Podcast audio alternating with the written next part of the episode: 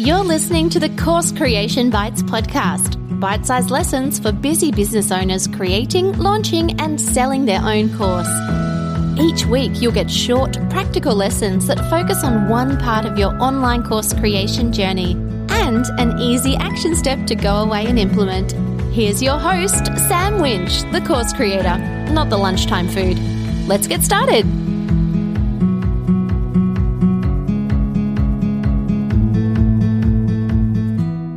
Welcome to episode 28 of Course Creation Bites. I'm Sam Winch, the course creator, not the lunchtime food. And today we're going to have a quick chat about what worked in 2020. Obviously, this podcast and episode now is very dated. At time of recording, we're heading towards the end of 2020.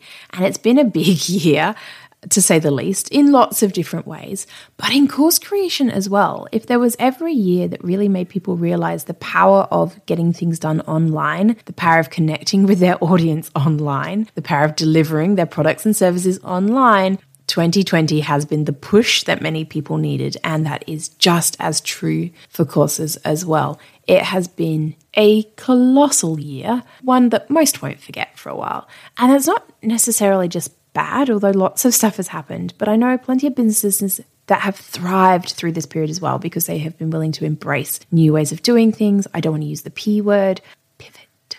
I don't want to use the P word, but um, yeah, there are lots of people who did really well during this time as well. And so it's just been a big year of change, if nothing else. So, in the world of course creation, what has worked? One, moving online. So there are plenty of businesses that I've worked with who offered face to face training and facilitated workshops and ran live programs that have suddenly realized that actually they need a method of delivering this online as well. And so lots of businesses this year have moved online for the first time. And while it's been a busy year to do that, it has worked really well. I've seen some clients who ran face to face for forever and who honestly didn't think they could replicate what they did in a face to face program online. They doubted they could build the same relationships, they doubted they could do the same kind of practical based activities. And while online isn't exactly the same as face to face, what they did do is build an incredibly powerful program that isn't there to replace face to face. When they can do face to face again, they will, but is a great alternative for those who can't make it to face to face lessons. So, moving online has definitely been something that worked well tiny offers and micro courses. So something else I've seen definitely come to the forefront this year is been much smaller bite-sized pieces. When I talk about tiny offers, um, that is a very specific strategy um, taught by a lady who, for the life of me, I can't remember now. Her name is Ali. Google search Ali and tiny offers. I'm sure you'll find her. It's a specific strategy, but micro courses in general. So micro courses are simply small bite-sized pieces. Rather than taking big long programs, you buy a single piece. Um, it's something that solves one single specific problem. It might be just a couple of videos or just a couple of modules, but it does exactly what it says on the packet, um, which is it solves the one problem that you were trying to solve. The upside of these has been that they're heaps easier to consume. So as a student, if you're busy, which this has been the year for it, right? With people doing um, school from home and working from home and everything else that's been going on, trying to fit learning in has been difficult. So these micro courses and these micro offers have been a great way for your students to consume information. But in terms of pivoting, which is the word I didn't want to use, in terms of producing content fast, these tiny offers and micro offers have been great for businesses who need to get something online quickly as well, because obviously they're a lot smaller and they're a lot easier to produce and get online fast. So they're good for both parties in a time when time has been tight for everyone. They don't replace big signature programs. There is definitely a place in the market still for big, intense courses, full support, full accountability, long programs. Um, these don't replace those by any means. They simply offer an alternative method for learning that will suit some users and not others, but they have worked really well for some businesses. The other thing I've worked seen work really well this year is the businesses who truly understand their audience and their audience's needs and what they're trying to do have thrived. So I mean, I'm sure you've heard it countless times. We talk about target market again and again and again and again, and ideal client and all those sorts of things.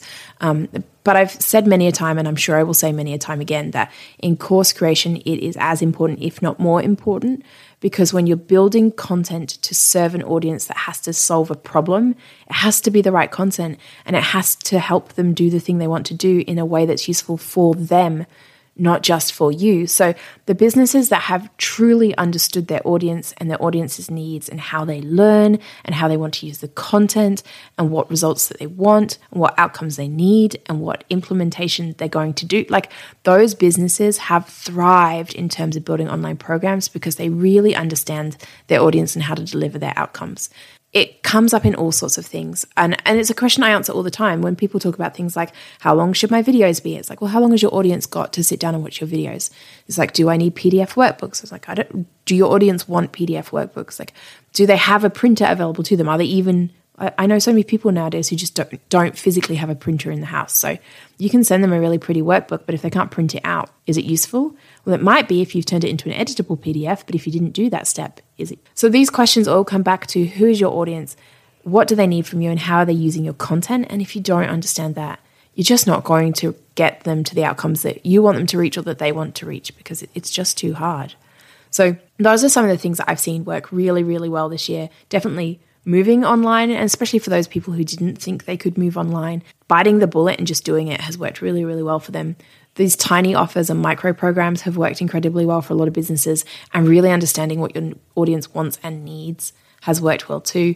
You can take these same lessons um, and apply them next year as well. They're definitely not just relevant to this year, but in terms of what has worked so far, yeah, it's worth thinking about. Right, your action step, because you cannot build a course simply by listening to me talk about courses. Unfortunately, you have to go away and do something. Um, and today, I'd like you to take a moment to reflect and review. And while this specifically is a podcast about course creation, your review might include more than this, but look back at the year that was and what worked. Like, what did go well? Because it's been one of those years where it might not be everything you wanted it to be, but especially for the clients I've been working directly with, there are wins. And there are some really big wins when we stop and acknowledge the things that we've done. And so that's what I want you to do too. I mean, it might be course related. Go back and look at your programs, looked at what worked, looked at what didn't, but bigger than that. Take a moment to really review your business and what worked and what didn't. Um, but focus for today on what worked give yourself a pat on the back because we have all deserved that this year, and I have no doubt you have too. Okay, it's time for all of those podcasty bits. If you've loved this episode, share it with your friends or just tell random people about it. Stop them in the street. Okay, don't stop them in the street. But please do share it with your friends, especially if you think they will find it helpful. Make sure that you have subscribed so that you get access to all of the future episodes. And better still, leave a review podcast reviews are like gold. So I would really appreciate it if you took a couple of moments and leave a review with your thoughts and takeaways from this podcast episode. Lastly, why not come over and join my free Facebook group? Simply search content into courses inside Facebook.